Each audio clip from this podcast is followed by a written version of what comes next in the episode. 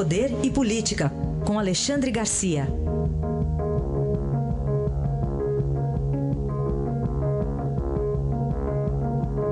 Alexandre, bom dia. Bom dia, Heisen. Suas duas previsões de ontem estavam corretas, né? A Aécio, uh, por enquanto, a decisão adiada, vai esperar pelo Supremo, e o relator é o Faquin mesmo. Pois é, isso mesmo era óbvio, né? É, o, o, o, problema é a gente ficar no meio das árvores, em, vez de ficar numa distância que possa perceber para que lado o vento está soprando sobre a floresta. Aí a gente vê para que lado se inclina. Né? No caso, uh, quando Eunício se encontrou com Carmen Lúcia, ele não poderia dizer que não vamos votar amanhã. Ele disse vamos votar amanhã, né? Mas a gente, depois de 40 anos em Brasília, aprende que as palavras podem nada significar.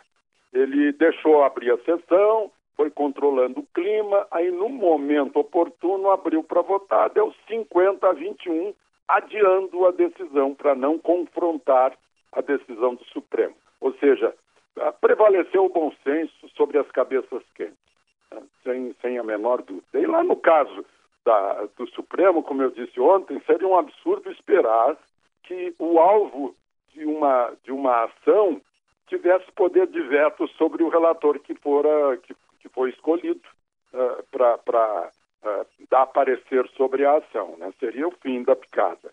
Então, Carmen Lúcia, obviamente, não atendeu ao pedido da defesa de Aécio, manteve Faquim para relatar o caso lá de, que a, onde a primeira instância eh, baixou medidas cautelares sobre a ES, ficar em casa à noite e, e ficar suspenso do, do, do, trabalho no Senado, do mandato. Então agora, depois que o Supremo decidir, 11 do Supremo decidirem no dia 11, é que o Senado vai se pronunciar pelo voto. Então, ficou assim, foi a melhor solução, uh, são os os freios e contrapesos do sistema de três poderes independentes e harmônicos. Né? É assim que a democracia funciona. Vamos conversar, vamos nos entender e confronto é para fazer teste de amor próprio e de vaidade. Muito bem.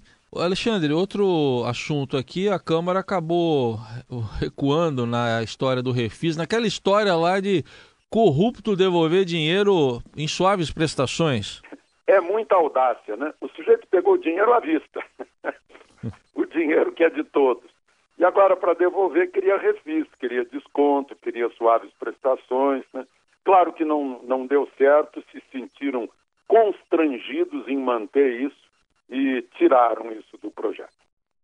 Certo. Docemente constrangidos, né? uh, Alexandre, e hoje tem uma decisão importante lá do Supremo também. Uh, se pode haver candidatura avulsa, quer dizer, sem filiação partidária? Pois é, estranho que a, a Raquel Doge, Procuradora-Geral da República, que precisa dar o parecer sobre o assunto, que acabou lá no Supremo, é uma ação de uma pessoa que não pôde ser candidato por não ter partido.